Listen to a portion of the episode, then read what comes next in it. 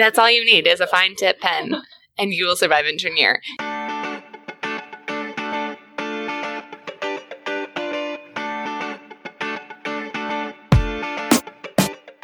Hi, this is Alice, This is Shafali. and you're listening to Peds Admit. Alice, today we are so excited. When are we not excited, really, right? but today we're so excited to be sitting down with Sarah Duran. She is a current uh, third year pediatric resident and rising chief in our program. Yes, and today we are talking about how to structure and curate a to do list that just help me explain this. What exactly are we doing here? I think we're going through like the nuts and bolts of how to organize yourself at work and how to be as efficient as possible. So, digging into the details about the check boxes, the lists, the prioritization, and what people are doing with those multicolored pens. What are people doing with the multicolored pens? We're going to find out. so, without further ado, here's Sarah.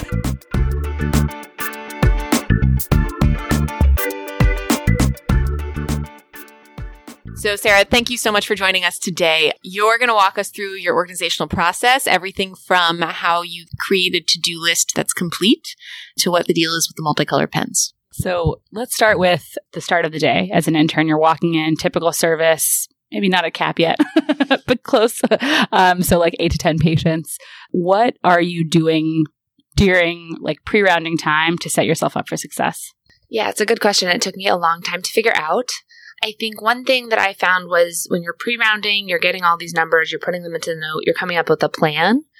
But then when you get to each patient's room, you pull up your note. And sometimes in the stress of it, I forget what things I wanted to really point out about the vital signs or about the exam or about the labs.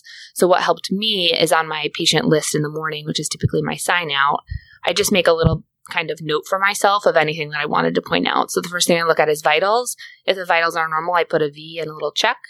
If there's any vitals that are abnormal, I'll put what that is. So increased arrow heart rate means I wanted to bring up that they were tachycardic. Then I go through ins and outs. If there's any ins and outs that are abnormal, I put what that is. Or if they're not, I put I know and I put a check. Then I put a little L for labs. And if there's any labs that I wanted to point out, I'll write out the labs and then trend them from the last time. And that helps me again focus my attention to the most important things and not just everything. And then exam, same thing. If there was an exam finding that I wanted to put, I put a little E and then what the exam finding was. And that helps me when I get to that patient or even before we get to that patient's room to read through that and say, okay, that's right. I wanted to point out they were tachycardic, they had increased work of breathing, and their potassium was low. And that just kind of focuses my presentation a little bit more rather than reading through every single thing on my note. So, is this a, you are you using the simple list, which is just a list of names and room numbers, or are you using your full sign out, which is sort of a piece of paper with all of the information on it? Do you fold it in half? So I typically use the simple list with just the patient names and the rooms. I fold the paper in half so I can just see the names. I don't write anything on the top sheet of paper yet until rounds, but I write vitals and labs and exam and all those things I was just saying next to their name underneath the folded piece of paper so that when I open the piece of paper, it's there. And then when I close the piece of paper, that's what I write during rounds. Are you utilizing a specific color to write down those things? My pre rounding is not in color, it's all in black. But I circle things. Mm, no, it's just in black. My, my pre rounding is just in black. The colors come in later in the day. Okay. And on the piece of paper where you folded it in half, so you can't see any of your presentation information, labs, vitals, ins and outs until you open up your paper. Do you draw a line to distinguish between the patients on your folded over piece of paper so you've got everything? Yeah. So the first stage is just writing next to the names. And then the second stage is I fold over my paper and I draw my lines. And that lines and folded over piece of paper is what I use primarily during rounds and for the rest of the day. Perfect. So let's talk about when you're on rounds and you're, you know, writing down your tasks and to dos as you're rounding. Where do you write them? Um, do you use colors in this situation? And how do you prioritize, especially if you're rounding alone, things can get overwhelming. You're also presenting. So how do you organize? Yeah, it's um a challenge at times.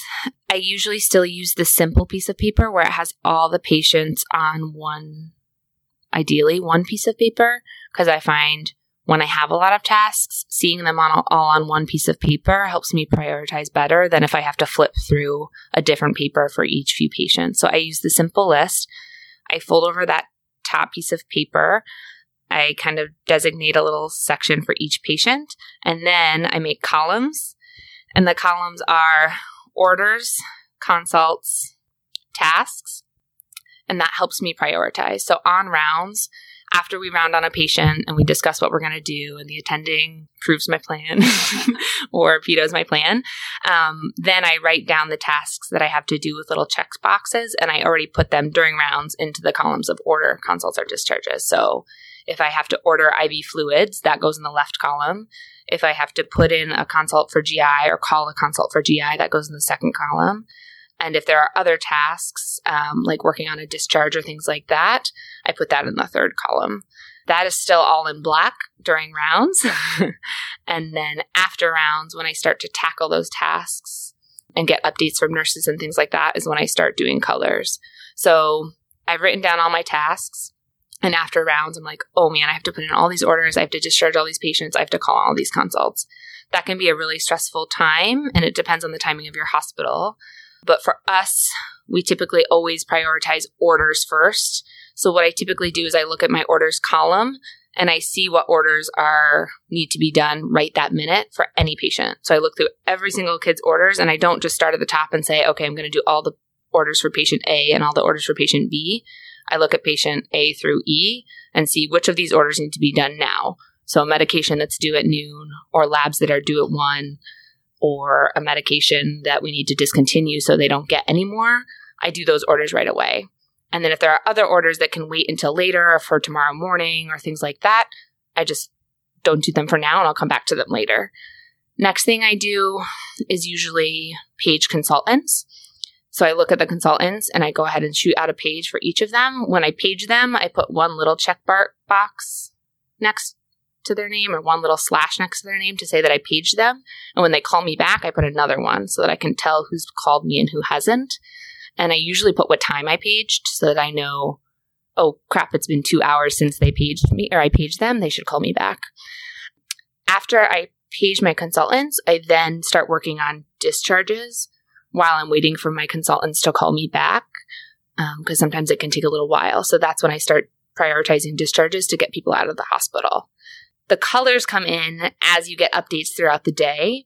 So any tasks or updates that came in after rounds, I use a different color to remind myself one to tell my senior resident or to tell my fellow or to tell my attending that ha- that happened and two to make sure that it goes into my sign out later in the day. Yeah, absolutely. Um, what different colors do you have on your pen and how do you color code those updates? First, start by saying I highly recommend a 0.38 pen. it's just the finest tip. And you can really fit so many tasks.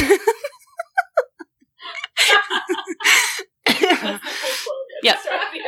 That's all you need is a fine tip pen, and you will survive engineer. You can fit so many tasks in a box with a 0.38 pen. I spent $10 on a 0.38 tip colored pen from China no, I've gone through many different colored pens. I usually just have the classic like red, green, red, green, blue. Yeah, red, green, black, blue.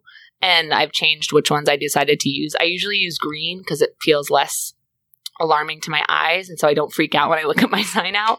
And red only for things that are like, I need to do this now because I'm going to forget if I don't do it right now. So sometimes I'll break out the red or the highlighter if there's like a task that really is time sensitive that I need to prioritize before anything else.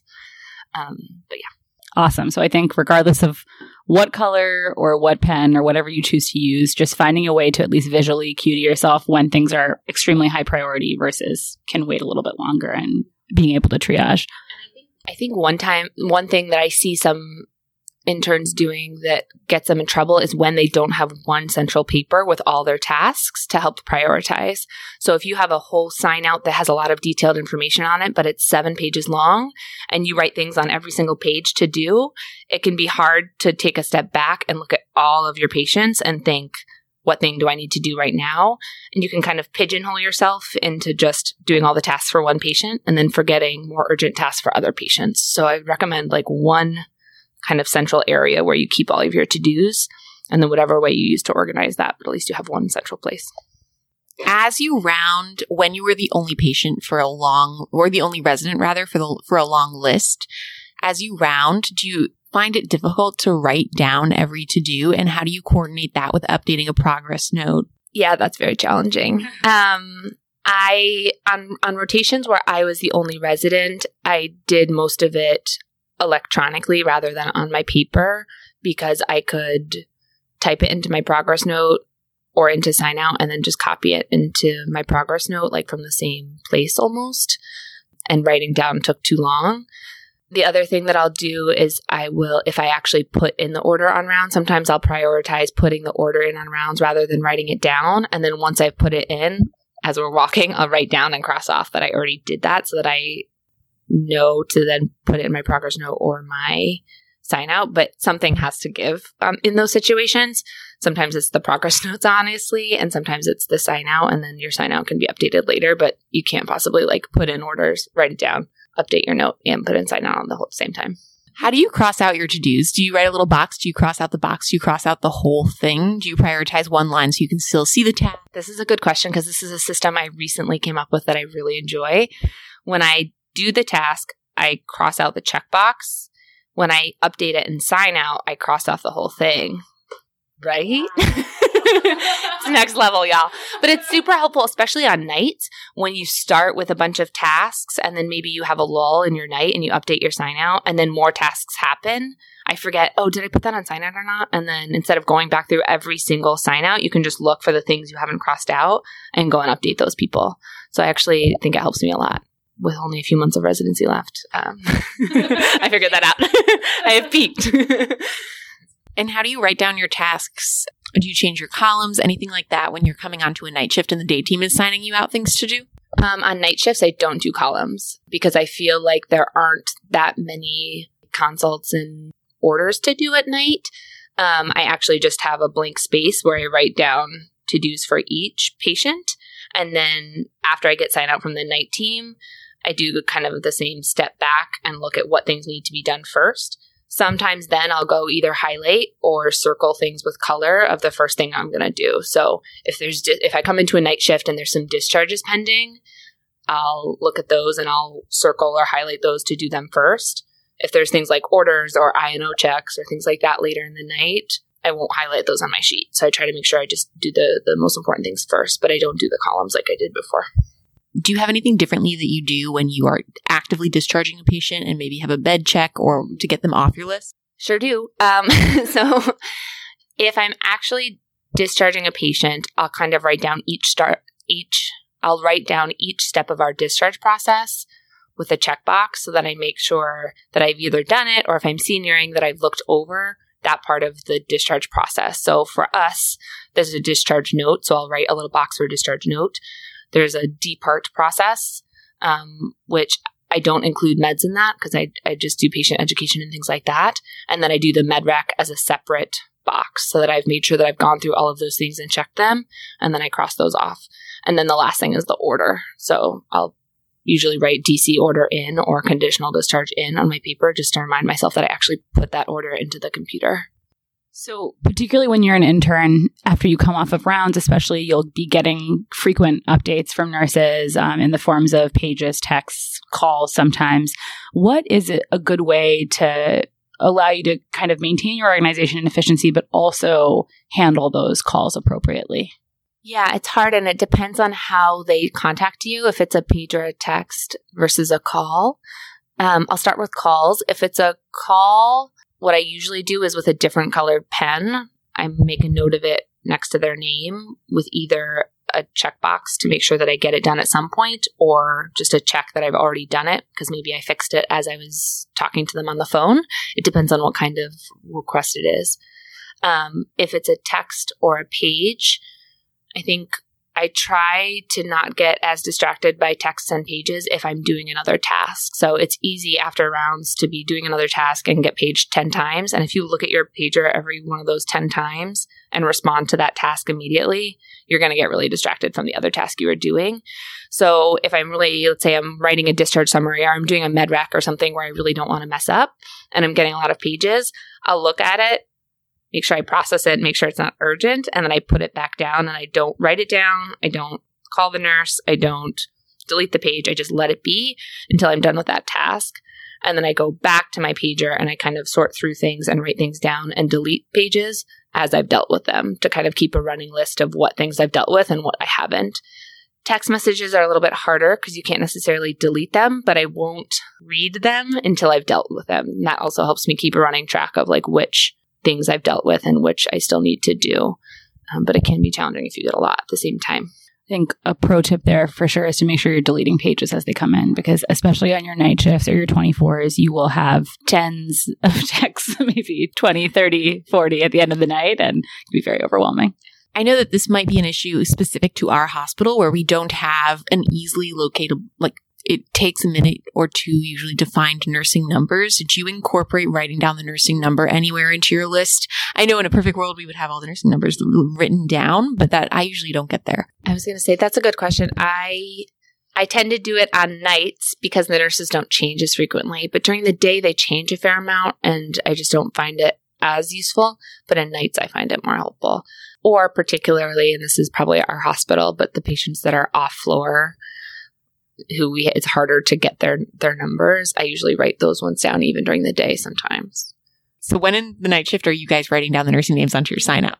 I do it as soon as the nurses change of shift and they get posted on either the the handout that the nurses sometimes give us or on the system that we have. Um, and I just literally go down the list because it just makes it so much easier to keep track of it. I find night shift one thing in an ideal world, which doesn't always happen, is after you've kind of gotten your last minute discharges out of the way and after you've done some urgent tasks, when it's like nine or 10, you have your night shift nurse already there, things are calming down a little bit. I find it very helpful to either call or just walk around and check in with the nurses and try to see if there's any orders they need, if there's any concerns, things like that.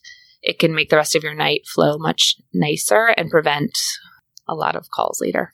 That highlights an important point, especially if you're on a 24 hour shift and you want to try to get some sleep. Um, checking in with the nurses beforehand can save you a 4 a.m. call for like a non urgent order. When you have a list of patients and you're working down your to do list and you also start to think about case management things that need to be done, where how do you have a process during your day where you see the patient you're thinking about and you're like, okay, how do we get them out? Follow up, home meds, medrec signed, mm-hmm. things like that, even if it's not an imminent discharge task yeah, that's very senior level. And I will say, admittedly, not my strength. As a senior, though, I added a column to my orders consult tasks that was case management. And as a senior, every day on rounds, I would make myself think, okay, wait, what things are keeping him here? What medications would we need? Would those medications need prior auth? What kind of appointments do we need? Have we gotten a timeline from specialists on when they would want to schedule those appointments? And do I need to schedule them or our schedulers need to schedule them or are the specialist going to do that? And the more I made myself do that on rounds, the better I was able to help the interns then when they were talking to consultants say, what medicines are we sending this home kid home on? When do you want to follow up? So that when it came time to discharge them, we weren't scrambling to do all those things um, and sent, doing things like sending meds to the pharmacy the day before so that there's no prior auth or concerns like with getting medications filled can really help discharges go more smoothly. So when you're senioring, I recommend putting that column in whatever system you use and then kind of having a systematic way that you think through it. So for me, it was where are they going? So are they going home or to an outside facility? What medications do they need? And I would only write down which ones are new. What follow ups will they need? so which specialists and the time frame for those and then any other case management needs like g-tube supplies or home care or wound care supplies below that and then that just prompted me on rounds to actually think about that and not wait until I was trying to discharge them to do it. That brings up the next point of like when you're a senior, you do have this extra framework that you need to be aware of, um, and and I think it also comes with the fact that you're not dealing with the nitty gritty of patient care as much as an intern. So it allows you to take that step back. But it sounds like definitely something that we should all be aware of and we'll get better as we get more experienced with it. Do you have a strategy? One thing that I have always found challenging is keeping case management rounds running efficiently. Any strategies for in terms of organization efficiency for when you're when you're kind of running it? I think the the only thing you can do is to have a structure that you follow. Try to follow that structure without too many detours or kind of extra information away from that. So I actually made myself type out on my sign out. I made a, a case management section and I made myself type out on my sign out those questions. Where are they going? What meds? what home care needs um, and what follow ups do they need so that that I could I, during case management rounds I could just open up my sign out and read what I had. Um, but it can be challenging, especially when you have people coming and going from case management rounds. Last thing is trying to predict when the patient could go home, which is is harder than it sounds. Like thinking, could they go home tomorrow if they needed, or no? And that can help you also prioritize case management because if you do that for every patient, it's a lot. And so prioritizing this kid's not going to go home for a week. I'll think about that tomorrow. This kid could possibly go home tomorrow, so let's prioritize these ones first. Can help so that case management isn't so overwhelming. Okay. I want to take a step back and talk about when you are part of a multi person team that's rounding together. One thing that I've found to care about, but maybe not to do as well as I could when we're rounding as a team is to really care about getting our orders done. Like if, if we're rounding as a team, you're engaged in rounding and while someone else is presenting, you're getting your orders done, making sure each patient is t- tied up. I'm wondering what you think about that and how you adjust your workflow to sort of double check things efficiently and make sure everything really happens. That's the dream is if you have two or three residents on a team and you can all divide and conquer tasks so that by the end of rounds, you have your orders and your signouts up to date in theory. So what we often do is while one person is presenting, the other person will take on that person's orders and then the third person will take on the person who's presenting's sign out. But, you know, that requires a lot of trust in your co-residents, which I always trust my co-residents, but I always double check their work too. So what that looks like is I pretty much still do the same thing. I write down all the things that we were supposed to do. And then at the end of rounds, instead of going through and actually doing all those orders, I just open the orders to make sure that they're there and then confirm and check off that those things have been ordered. Sometimes I am able to do that on rounds if we spend a particularly long time talking about one certain patient or um, there's not a lot of orders for a patient. I'm able to go ahead and check the orders for the patient we just rounded on while we're starting rounds on the next patient. It all kind of depends on the flow of rounds and how long you're spending on each patient. But ideally, you designate, okay, Shefali's going to do sign out for Sarah. Alice is going to do orders for Sarah and then the whole rounds you just do those things. And it can help actually keep people engaged in rounds too because you really have to pay attention to be able to update the order and put in sign out. So it can make rounds a little bit more interesting sometimes. It also definitely helps if you are cross covering in the afternoon. Yeah. you are aware of at least the most important points about a certain patient and their care. One thing to emphasize there i think never hesitate to close the loop before you move on from that patient um, to make sure that the person who's presenting knows what orders have been put in and what orders are missing as a senior too there can be dis- like a lot of discussion on rounds between what the intern said if there's a fellow what the fellow said what the senior said what the attending said and sometimes it's unclear to the whole team at the end what the final decision was which also means it's unclear to the family what it was um, but it's good to summarize to make sure that orders are clear and the plan going forward is clear especially if someone's going to cross cover you in the afternoon and then I will say some people like to page consultants during rounds. I find that challenging because you never know when they're going to call back. And then sometimes you're stuck placing a consult for a patient that's not yours, which can get tricky and you might not ask the question the way the person wanted, who has the patient wanted to ask it. So I tend to wait for consultants until after rounds. If your orders and your sign out are already done, it makes it a lot easier to spend time paging consultants. Discharge summaries are something you can also do on rounds. Uh, yeah. Like hospital summaries, discharge summaries. If you're really talking about a patient for a long time, go ahead and just update that discharge summary or hospital summary so that if that kid is going home today, it's so much easier for your co-resident. So really all if it's all boiling down to a list of tasks on a piece of paper, how as a senior do you structure checking in with your intern to see what's done? Do we run the list and structure our to-do lists? Do you do like two hour intervals or after lunch or it's tricky and it depends on your interns, I think. Early on in intern year, you're all sitting around when when they're interns. Um, early on, you're all sitting around the same table, and I think their nature is just to tell you every single thing that happens right away. Which early on, honestly, I was fine with because it made me feel good to know it was happening. And it's a hard transition going from knowing all the things that's happening to stepping back and letting them do it.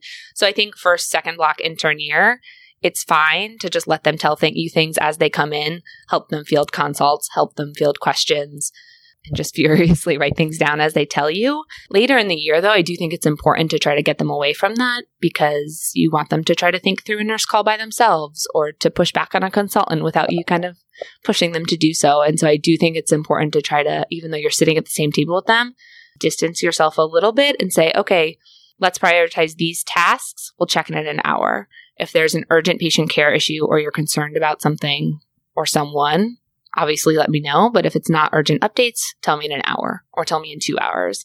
Um, and that pushes them a little bit more to take be a little bit more independent with those tasks and fielding calls and things like that.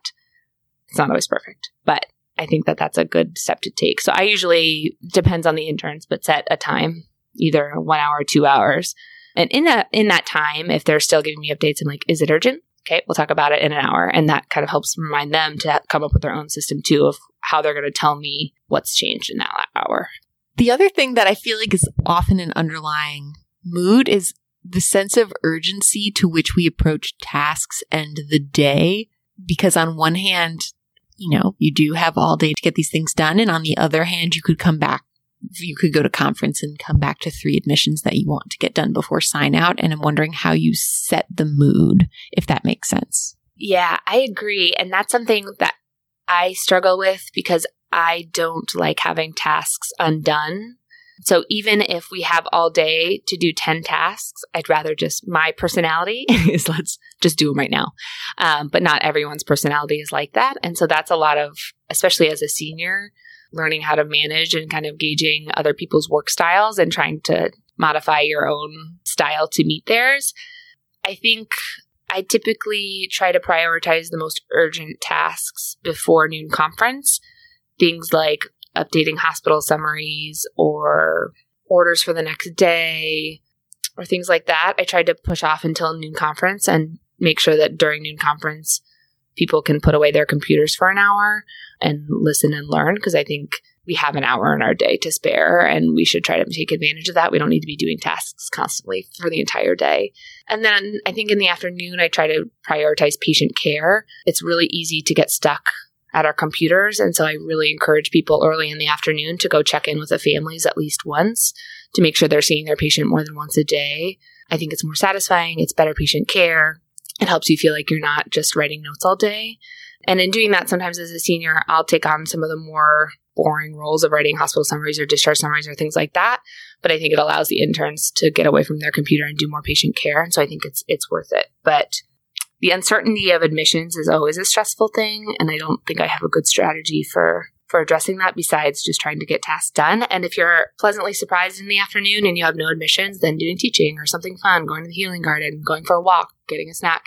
It's a nice break and nice to feel like you've done your tasks and you're providing good care and that's kind of off your plate for for the moment some interns that I've worked with don't feel that same urgency, and that is not a bad thing. And they still get their tasks done, and arguably they're probably a little bit more sane because of it. But it, t- it takes takes taking some deep breaths and seeing a box still left unchecked on their sheet, and just reminding yourself they will get it done on their own time. but they might go get some lunch or something else before that, and that's okay has taught me a lot too about like my own work style and kind of anxieties around that. I think you can learn a lot from seeing how other people manage that that list of tasks. And just highlighting there that there is an hour, we can take that hour. It's important to not, unless it's some kind of like outside facility discharge that has to be coordinated time wise. Like a patient can also wait to be discharged until 1 p.m. versus noon, um, and allowing yourself that wiggle room. Okay. Um, so you've got a list of patients that you've made and carefully curated you hear about it at admission. How do you add that kid to your list? And what to dos would you start writing down right away? Or do you wait until everything's done? And this is for a patient who's in the ED ready to be admitted. Okay. So when there's a child in the ER who I've heard a little bit of a story about, and they are, we'll say, coming to the floor, which means coming up from the ER and arriving on the on the floor within 30 minutes to an hour typically my first order of business is actually to put in orders. So the things that I write on my piece of paper is I write their name, maybe a little bit of story about them, and then in the right side where I write my tasks, I write a box for orders, H&P, and MedRec. So the first thing I do is kind of plan skeleton orders because if I get distracted or another kid is sick and I have to go see them or something like that, worst case scenario is that they come to the floor and at least they have orders so that the nurse can start taking care of them. They can get medications they need, things like that. So before I even see them, I usually at least plan preliminary orders that I can always change after I see them because maybe my plan changes. And then after the orders, I've planned them. Then I would go to the emergency room and do the H and P. I do not type well while I talk, so I just typically go down with a piece of paper or maybe my computer and just take notes very quickly. And I actually don't prioritize my H and Ps. Those are kind of honestly the last thing I do in my day because um, they're really not essential to patient care. So I get the story, I do my physical, I talk over the plan with the attending, and then I edit my orders so that when the patient hits the floor, everything's ready to go. The med rec is the second piece that needs to be done, and that for us is the the medication reconciliation, which just means what home meds are we going to continue. So I typically do that usually when they get to the floor and just confirming the home meds that they have so that we can order them here. And then if I have time to sit right now and do my H and P, great. If not, if there's other patient care things happening, I'll sometimes wait until sign out and do it after sign out. Ideally, before sign out, at some point, I'll have a, a minute to sit down and think through my notes and write a good H and P. So just to recap, orders take priority, at least skeleton orders, um, and then MedRec when you have the ability to confirm that with them. Last thing is the note, and potentially if you don't have time to do the note, at least getting them into your sign out so you can sign them out and then do your note. Yeah, I always put them in sign out even before I do my note. Mm-hmm. Oh. I have to say, this is something that maybe I should, but because I do, I always sit when I'm when I'm admitting a patient. And it's because I have my computer on my lap yeah. and I'm typing down your family history. I'm typing down your social history. I think it's personal style. I I do not like typing when I talk. I think it's because I'm bad at typing and I can't look up from my computer when I type. I can't. I can't look up. So I find that I'm I am I can take a very fast H and P if I just go in with a blank piece of paper, write down notes that I need to write down, write down the family history, things like that. I'm not going to remember. I'm more conversational. I get a better story. I'm not like so focused on what questions I need to ask. And honestly, if I forgot some questions, I go see the patient when they see, when they hit the floor and I fill in any blanks that I missed. Then sometimes right after I do that, especially if I didn't write anything down, I'll sit and jot down the story really quickly and type it up in an H&P so that I don't forget the story that I just got. But I, I hate typing when I talk, but I think that's a personal style thing. I'm sure the families prefer that. I think, yeah, absolutely. Like I, I do sometimes hate having the laptop as a barrier and I'm very aware of it sometimes. For me, it's the opposite problem. I frequently forget what they tell me and my handwriting when I'm like writing quickly is illegible to me later. So I've like realized early on I have to. there have definitely been times, especially if you're on a 24 hour shift and it's like late in the night and you did an admission, there's definitely been times when I've walked out of the room and be like, cool. And I go to tell the story and I'm like, oh, was that that patient or was that another patient? Especially if you're doing a lot of H&P. So uh, you're risk taking a little bit. But like I said, a lot of kids, if it's like bronchiolitis or asthma, it doesn't really matter a whole lot. If you messed up how many days they had, you know, cough for, it's okay. Um, but you can always fill in the blanks later. Another twist on the other question we asked you if you have a patient who is a direct admission, so they have not arrived yet, and maybe the ETA is like four to five hours, so it's going to be for your night shift, what are some things you can do for them to set them up for success? Similarly, I always try to at least prep skeleton orders. If it's an admission for something that we know how we're going to treat it without seeing the patient, like asthma, maybe you would do Q2 versus continuous albuterol, but overall the management's very similar. I go ahead and prep those orders and write in my sign out what orders I prepped or that the orders are prepped and here's what I put the plan was. But obviously they can change that plan if they think when the patient comes. And then the other thing you can do that's really kind to your night team is to start a skeleton H and P. It's hard if the patient's never been to your hospital, but you can type whatever information you have into a note, kind of put in skeleton, family history, things like that.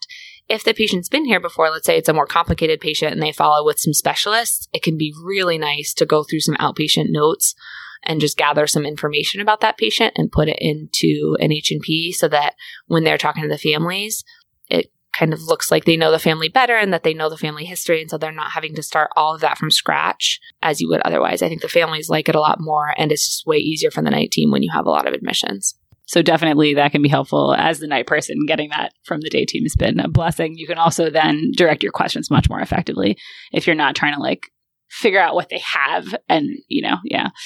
So how how do you so we've talked about uh, direct admissions coming in a few hours. We've talked about kids in the ED. How would you when you hear about a new an ICU transfer, how do you sort of think about that to-do list and how do you prioritize seeing the patient, doing the orders? ICU transfers are the only patients that I don't do orders first. I go see them first because we have to accept them to the floor and make sure that they're safe for the floor. So I don't bother doing any orders or notes or anything like that until I go see them to make sure that I feel comfortable that they're acceptable for the floor. So typically, what I do is I look at their chart for a minute and try to read their hospital summary or look at the most recent vitals and labs and things like that. And just from a chart stalking perspective, make sure they, they seem okay for the floor. And then I go see the patient, clarify anything that I want to with the parents, do an exam, and then I'll come back, put in the transfer order, and then do the orders for them to come from the ICU to the floor. I still prioritize those orders over doing the transfer summary because, again, documentation is always kind of like the last thing, but I typically make sure I see those patients first. And then the, the, let's say you had all of these at once, right? So you have a patient in the ER, you have a patient, a direct admit, and you have a PICU transfer. That can be stressful to prioritize all of those things. I think in that situation, I typically depends on how fast we think the kid from the ER will come up and hit the floor, but I would usually prep orders for the kid in the ER first, go see the PICU transfer, do those orders, and then prep the direct admissions orders after. And then from there, do notes and see patients and things like that, just knowing how the how patients move throughout our hospital.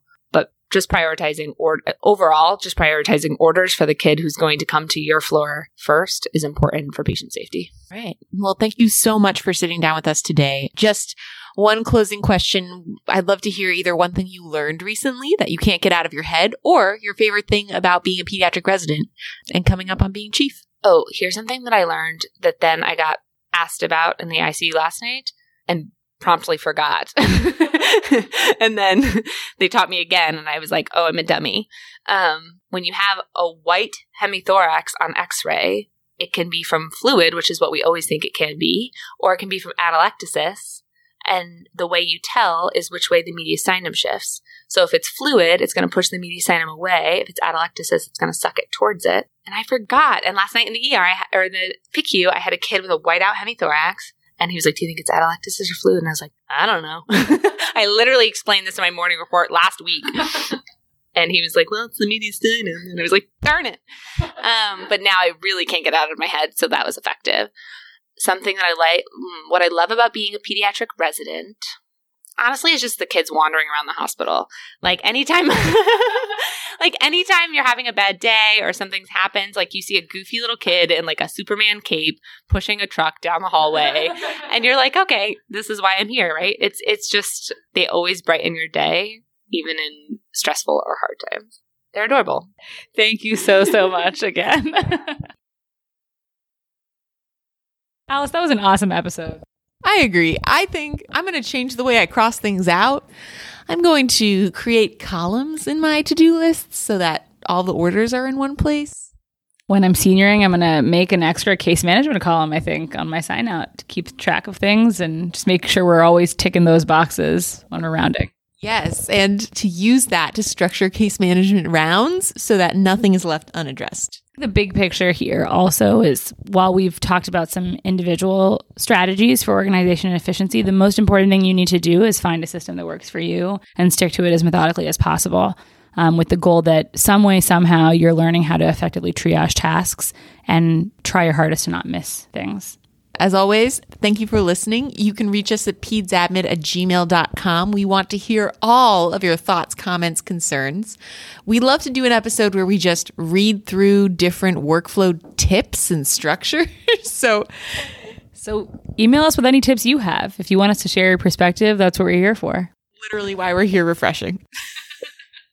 email us. Okay. See you next time.